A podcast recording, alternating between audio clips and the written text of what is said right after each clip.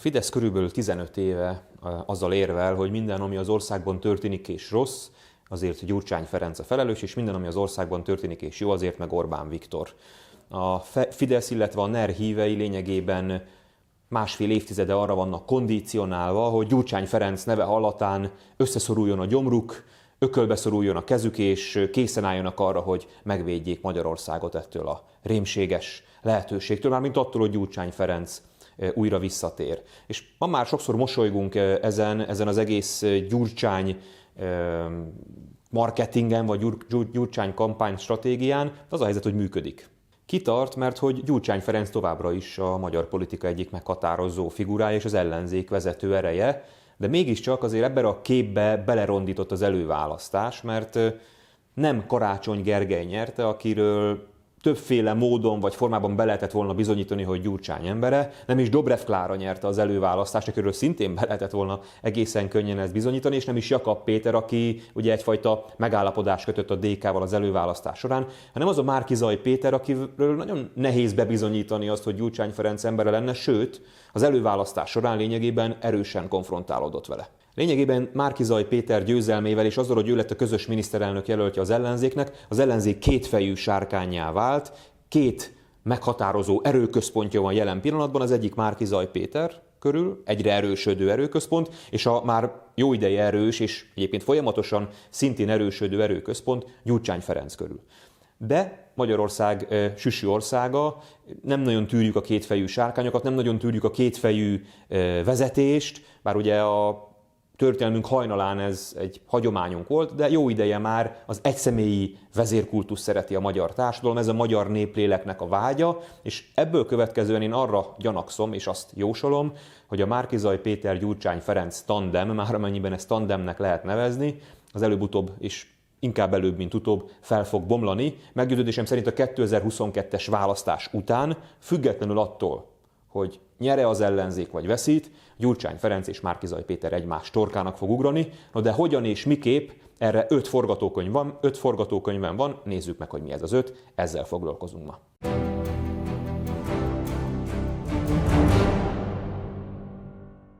Az első forgatókönyv az lenne, hogy ha nyer az ellenzék, akkor Márkizaj Péter nyilvánvalóan megerősödik, de nem biztos, hogy ezt az erősödést ki tudja használni, mert hogy lehetséges, hogy Gyurcsány Ferenc őt sarokba szorítja, de, tekerjük egy kicsit vissza az időt.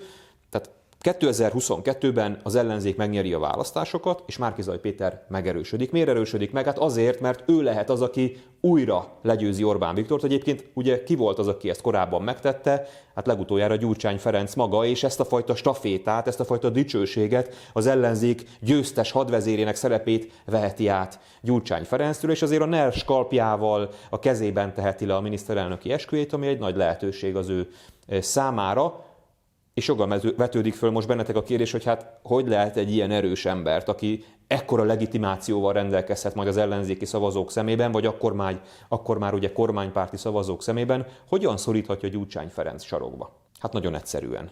Nagyon egyszerűen, mert ha megnézzük az ellenzék struktúráját, akkor azért Márkizaj Péterestől mindenestől azt fogjuk találni, hogy az egyetlen igazán szervezett, valódi politikai pártként működő erő az a DK, és az egyetlen egy stratégiai távlatokban gondolkodó és komoly tapasztalattal rendelkező és meglehetősen ravasz politikus, az pedig Gyurcsány Ferenc. Ez a kettő, a DK szervezettsége és Gyurcsány Ferenc tapasztalata és politikai képességei elég erős kombót jelenthetnek ahhoz, hogy igenis, akár a miniszterelnökké avanzsáló Márkizaj Pétert is sarokba szorítsák, nem beszélve arról egyébként, hogy a másik két nagy pártal, amit az ellenzéken belül, Márkizai Péter nem ápol túlságosan jó viszonyt. Ugye a Momentum új elnöke Donát Anna lényegében azzal kezdte a politikai karrierjét, mármint pártelnökként, hogy neki ment Márkizaj Péternek. A Jobbik elnöke Jakab Péter pedig szintén komoly csörteváltásban volt. Már az előválasztás idején Márkizaj Péterrel, és azért talán az is benne maradt a Jobbik elnökében, hogy éppen Márkizaj Péter szorította le őt a dobogóról és a továbbjutás lehetőségéről. Tehát Gyurcsány Ferencnek meg lesz a strukturális lehetősége, hiszen ő lesz a legnagyobb frakciónak a vezetője az ellenzéken belül, és meg lesz a lélektani háttere is ahhoz, hogy Márkizaj Pétert elszigetelje, és a parlamenti többség támogatásának a birtokában folyamatosan zsarolja, és egy olyan szűk mozgástérbe kényszerítse őt, ami már nem biztos, hogy egy valódi és, és potens miniszterelnökké teheti őt. Ez pedig akár még eszkalálódhat is, tehát ez a folyamat nem csupán ott áll meg, hogy egy ilyen jégen csúszkáló, bénázó, vagy, vagy erőtlen, vagy eszköztelen miniszterelnökké teszi Gyurcsány Ferenc Márkizaj Pétert, magát pedig a valódi vezetőjévé az országnak, hanem akár úgy is dönthet Gyurcsány Ferenc egy bizonyos pontján a ciklusnak, hogy azt mondja, hogy nincs is már igazából szükségem Márkizaj Péterre.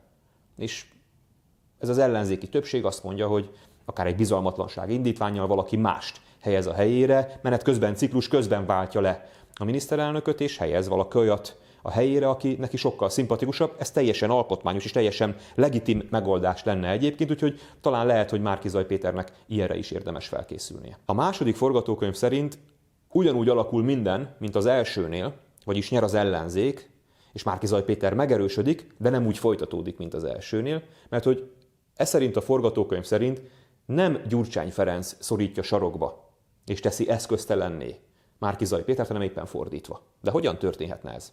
Igazából ennek is megvannak mind a lélektani és mind a strukturális lehetőségei, vagy megvan ehhez a háttér, méghozzá azért, mert hogy Gyurcsány Ferenc akármennyire is erős, és akármennyire is kimagaslik a politikai tapasztalatai és képességei alapján az ellenzéki mezőnyből, ettől még nem egy kedvelt figura. Sőt, Gyurcsány Ferenc az ellenzéki pártok és az ellenzéki pártok vezetői szemében egyfajta kolonc. Talán kevesen tudják, vagy talán már kevesen emlékeznek rá, de amikor az ellenzék összefogott, és ez a hatpárti összefogás megszületett, akkor azért lehetett hallani, sőt több is volt ez talán, mint hallomás, meg plegyka, szinte kitapintható volt egy informális megállapodás az ellenzéki pártok között arról, mármint öt párt között arról, hogy Gyurcsány Ferencet amennyire csak lehet háttérbe szorítják. Ennek egyébként megvolt a maga szempontjából a logikus magyarázata is, hiszen tudható volt, és, és előre sejthető volt, hogy a Fidesz majd azzal fogja támadni ezt az ellenzéket, hogy hát itt valójában egy Gyurcsány show zajlik, így Gyurcsány Ferenc fog visszatérni velük együtt, vagy rajtuk keresztül, és hát nyilván ezt szerette volna az ellenzék, ezt a fajta méregfogát kihúzni a Fidesz kommunikációnak, tehát volt egy ilyen megállapodás. Aztán ez nem valósult meg, Méghozzá azért egyébként hagyd tegyem hozzá zárójelben, mert a Jobbik és Jakab Péter megkötötte a DK-val a megállapodást, és lényegében a mocsárból a süllyedő Gyurcsány Ferencet éppen ők menekítették ki, és tették újra, újra nem csak, hogy potens szereplővé, hanem az ellenzék vezetőjévé, ami ugye hát elég furcsa, hogy mondjam, manőver volt attól a Jobbiktól, ami annak idején még Gyurcsány Ferenc ellen vált pártá és erősödött meg, de mindegy, ezt hagyjuk is, ez már igazából történelem. A lényeg az, hogy Gyurcsány Ferenc nem kedvelt figura, Gyurcsány Ferenccel szemben az ellenzék mozgósítható, és amennyiben Márkizaj Péter ezt meg tudja tenni egy választási győzelem után, mint miniszterelnök, akinek azért tényleg ott lesz a kezében a NERS kalpja, tehát azért lesz tekintélye, és nagyon sokan fogják ünnepelni világszerte, mint, mint, a, mint a demokrácia veszélyét jelentő Orbán Viktor legyőzőjét. Nos, ebben a szituációban azt gondolom, hogy egy Gyurcsány Ferenccel szembeni koalíció a koalíción belül összekovácsolható lesz. Azért ez nem annyira egyszerű, természetesen. Márkizai Péternek ahhoz, hogy ezt megvalósítsa, minimum három dolgot meg kell tudnia tenni. Az egyik az, hogy meg kell valósítani a saját pártját. Tehát a saját pártját meg kell, létre kell hoznia, be kell jutatni a listaállítás vitáin keresztül a parlamentbe, és ott egy hatékony, erős pártá kell tenni, egy olyan párt, amire mint miniszterelnök támaszkodhat. Ez az első feladat. A másik feladat ugyanilyen fontos, a többi párttal valamilyen dílt kell kötnie. Valamilyen megállapodást kell velük kötni, valamivel meg kell győzni őket arról, hogy érdemesebb mellé állni, mint Gyurcsány Ferenc mellé. A Momentumot is, a Jobbikot is, meg a többieket is, az MSZP-t is. És a harmadik dolog pedig, hogy ha már kormányra került, akkor jól kell kormányoznia. Hiszen a Fidesz és a belső ellenfelei is egy gyenge, sikertelen, béna kormányzást vele szembe fordíthatnak. De ha Márkizai Péter ezt a három dolgot megvalósítja, egy erős pártot, ami ő mögötte áll, a többiekkel való szövetséget Gyurcsány Ferenccel szemben, és egy jó kormányzást, akkor igen, Gyurcsány Ferenc elszigetelhető, és Márkizai Péter pedig átveheti tőle az ellenzék, vagy az akkor már kormányzati politikai közösség irányítását. Az első két forgatókönyv arról szólt, hogy nyer az ellenzék, és vagy Márkizaj Pétert szorítja ki Gyurcsány Ferenc, vagy fordítva, Gyurcsány Ferencet szorítja sarokba Márkizaj Péter. A harmadik lehetőség az szintén a az ellenzék győzelmének esetén valósulna meg, de ennek az a furcsa következménye lenne, hogy nem ugrana egymásnak ez a két fél, hanem kötne egy kompromisszumot, kötne egy békét egymással, és a kétfejű sárkány mégiscsak életképes maradna. Erre egyébként én akkor látom a legnagyobb valószínűséget, hogyha az ellenzék nyer, de a kormányzás nem lesz sikeres. És a közös kormányzás veszélybe kerül, akár komoly válságba kerül a koalíció vagy az összefogás, és ugye az ilyen szituációban, amikor az életünkért küzdünk, és abban a szituációban Gyurcsány Ferenc és Márkizaj Péter, meg a többiek együtt fognak küzdeni az életben maradásért, az ilyen szituációban el szoktak simítódni a korábbi konfliktusok. Az, ilyenkor könnyebben látjuk meg a másikban a fele barátunkat, és ilyenkor még az is elképzelhető, hogy Márkizaj Péter és Gyurcsány Ferenc fölismeri egymásban azt a szövetséges és azt a fele barátot, akire szükségük van. Ugye szokták mondani, hogy a túlélés az nagy úr, és ez ebben a szituációban ugyanúgy az ellenzékre, vagy az akkori kormányra is igaz lehet. Hogy ezt hogyan lehet megvalósítani, hát nyilván itt, itt mint amikor a maffia felosztja a területet, itt valami hasonló területfelosztásra van szükség. Ugye a maffia meg politika kapcsán elég olcsó, de sokat szoktunk ilyen párhuzamokat vonni. Ebben az értelemben egyébként szerintem teljesen legitim a párhuzam, mert föl kell osztani a területet. Ebben az esetben, hogyha Márkizaj Péter és Gyurcsány Ferenc úgy dönt, hogy nem próbál a másik rovására erősödni, mert olyan veszélybe került a, a kormányzás, hogy mind a ketten bukhatnak, akkor nekik majd le kell ülniük, egymással szemben, őszintén, és föl kell osztaniuk a kompetenciákat, a területeket, a kormányzás szintereit, és utána azt tartani is kell. Utána azt be kell tartani, mert különben nyilván akkor az egész felbomlik, és akkor mind a ketten bukhatnak. Hogy erre képes-e Márkizai Péter és Gyurcsány Ferenc, vagy sem, hát ezt mindenki döntse el, mindenki dönts, döntsétek el ti a, a képernyő előtt. Én azt gondolom, hogy inkább nem, de lehet olyan szituáció, lehet olyan veszély, lehet olyan túlélési kényszer, ami akár ezt is valósággá teheti. Elérkeztünk a negyedik forgatókönyvhöz, és itt már nem abból indulunk ki, hogy az ellenzék nyer, hanem egy olyan esetőségből, hogy marad a, marad a kormány, a NER újabb győzelmet ér el, és ezáltal az ellenzék egy, egy magyarázkodási kényszerbe kerül.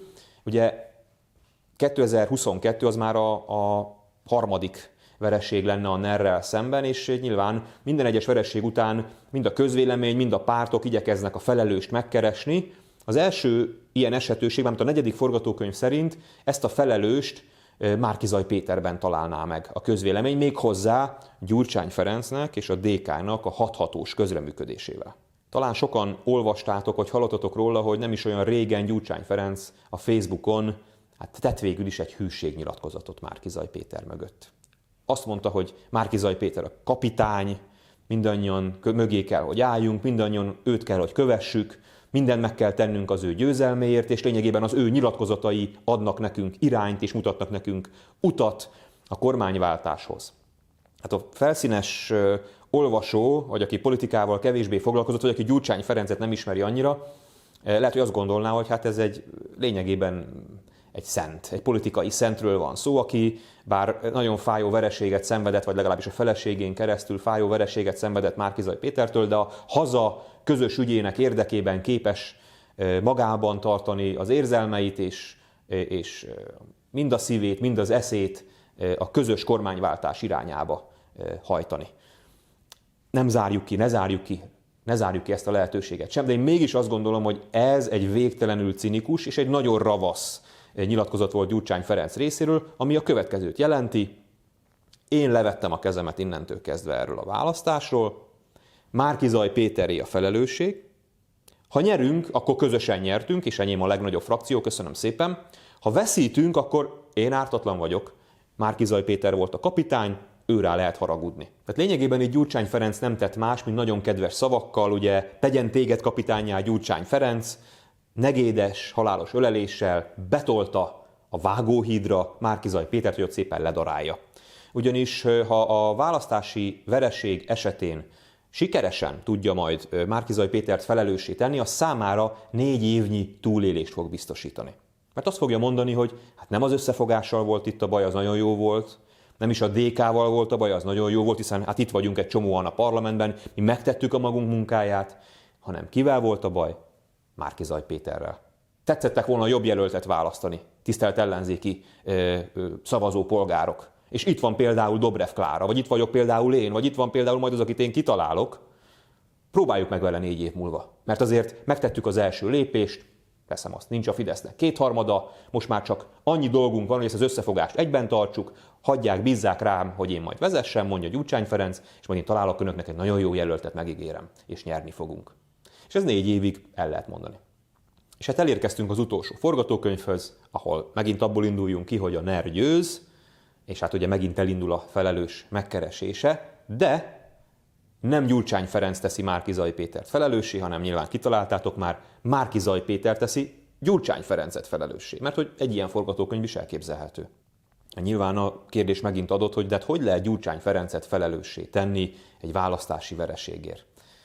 Szerintem nagyon költői ez a kérdés, mert ha valakit felelőssé lehet tenni az ellenzék választási vereségeiért, az pontosan Gyurcsány Ferenc. És nem csak 2022-ben, hanem 2018-ban, meg 2014-ben is föl kellett volna, hogy vetődjön az a kérdés, hogy miért nem tud az ellenzék nyerni. Miért nem tud az ellenzék kormányra kerülni, miközben azért bőven van seb a Fidesz kormányzásain? Miért nem tud az ellenzék átlépni azon az árnyékon, hogy ő igenis tud kormányozni, hogy igenis jót tudna adni ennek az országnak? Hát megmondom a választ, Gyurcsány Ferenc miatt nem tud. Mert hogy a Fidesz igazából ilyen páholyból tudja azt mondani, hogy hát Gyurcsány Ferenc már megmutatta egyszer, hogy milyen az ő kormányzása, milyen az, amikor ő kilöveti a szemeket, milyen, amikor hazudik az Európai Uniónak, milyen az, amikor tönkreteszi a magyar gazdaságot, milyen az, amikor devizaitelezik, meg nem tudom micsoda. A Fidesznek lényegében csak ezt kell újra és újra elmondani, és persze egyre nehezebb ezt 2006-tól, ahogy távolodunk időben elmondani a fiatalabb generációknak, de ettől még el lehet. Az idősek, akik ugye eldöntik a választást, ismerik az Orbáni proféciákat ezzel kapcsolatban.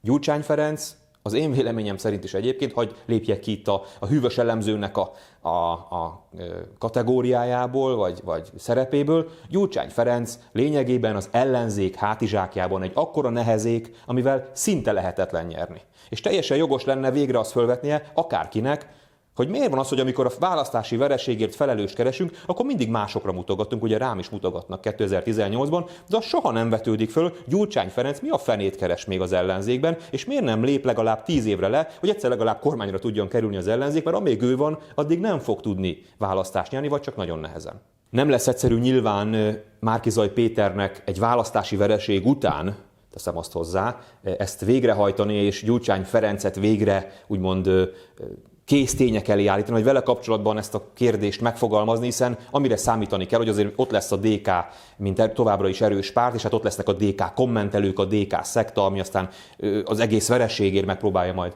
Márkizaj Pétert felelősíteni, ahogy az a negyedik forgatókönyvben elhangzott. De azt gondolom, hogy Márkizaj Péter erre képes lehet, hiszen ő már belekóstolt abba, hogy milyen az, amikor a, az ellenzéket úgy egyesíti, hogy Gyurcsány Ferenccel szemben. És ugye már egy korábbi forgatókönyvben utaltam arra, hogy azért a többi pártban is megvan erre a fogadókészség. Egy választási vereség után, és egy sokadik választási vereség után elképzelhető, hogy kialakul egy olyan hangulat, amelyik azt mondja, hogy most már tényleg nézzünk szembe a valósággal, ne kerteljünk, igen, Gyurcsány Ferenccel és a Gyurcsány ügyel valamit kezdenünk kell, mert azért az elég beszédes, hogy minden egyes választási kampányban, 14-ben, 18-ban, 22-ben Gyurcsány Ferenccel szivatnak bennünket. És Márkizaj Péter ebbe belekóstolt már az ellenzéki előválasztás második fordulójában, és azért úgy tűn nekem, hogy ő ezt a szerepet hát nem utasította el, hogy finoman fogalmazzak, sőt, azt láthattam, vagy azt láthattuk rajta, hogy kifejezetten élvezte azt, és, és szívesen vitte azt, hogy ő nem csak kormányváltásra készül, hanem ellenzékváltásra is. Az ellenzékváltás, tehát hogyha kódolja, kódolni kellene számotokra, hogy mit jelent az ellenzékváltás, az alapvetően Gyurcsány Ferenctől megszabadítani. Az ellenzéket ez ezt jelenti, én azt gondolom. Ennél többet is biztos, de ezt mindenképpen. Úgyhogy Márkizaj Péter egy választási vereség után erre a feladatra kényszerülhet, mert hogyha nem, akkor ő lesz felelős, és Gyurcsány Ferenc fog túlélni négy évet, ha viszont végrehajtja ezt, sikerül Gyurcsány Ferencet úgymond a felelősi székre ültetnie, akkor meg ő ér túl négy évet, és ő neki lesz ideje arra, hogy építkezzen, és valami mást hozzon létre 2026-ig. Nos, hát ezek voltak a forgatókönyvek, hát szokás szerint természetesen megint öt forgatókönyv volt, arra nézve, hogy hogyan alakul a Márkizaj Péter kontra Gyurcsány Ferenc konfliktus, hogy így lesz-e vagy sem, van-e még hatodik vagy hetedik forgatókönyv, és hogy ha nincs, akkor is ezek közül melyik fog megvalósulni, nem is kell már szerintem olyan sokat eh, várnunk rá, hogy aztán ez Melyik valósul meg, és hogy melyik milyen módon árt vagy használ az országnak, az meg megint egy másik kérdés, meg egy másik téma. Ebben most én bele sem mentem. Egyszerűen csak politikai szempontból, meg hatalomtechnikai szempontból próbáltam számotokra elemezni a lehetőségeket. Remélem, hogy tetszett. Ha tetszett, akkor jövő héten is várlak benneteket. Amennyiben még nem iratkoztál föl a YouTube csatornánkra, akkor keresd a 21 vlogot a YouTube-on és iratkozz fel mindenképpen. Ha szeretnél vitát is folytatni a kialakult problémákról, kérdésekről, akkor a Pegapolon találkozunk, ha pedig támogatni is szeretnéd a 21 vlog fejlődését, megmaradását, működését, akkor a Patreon oldalon várunk szeretettel.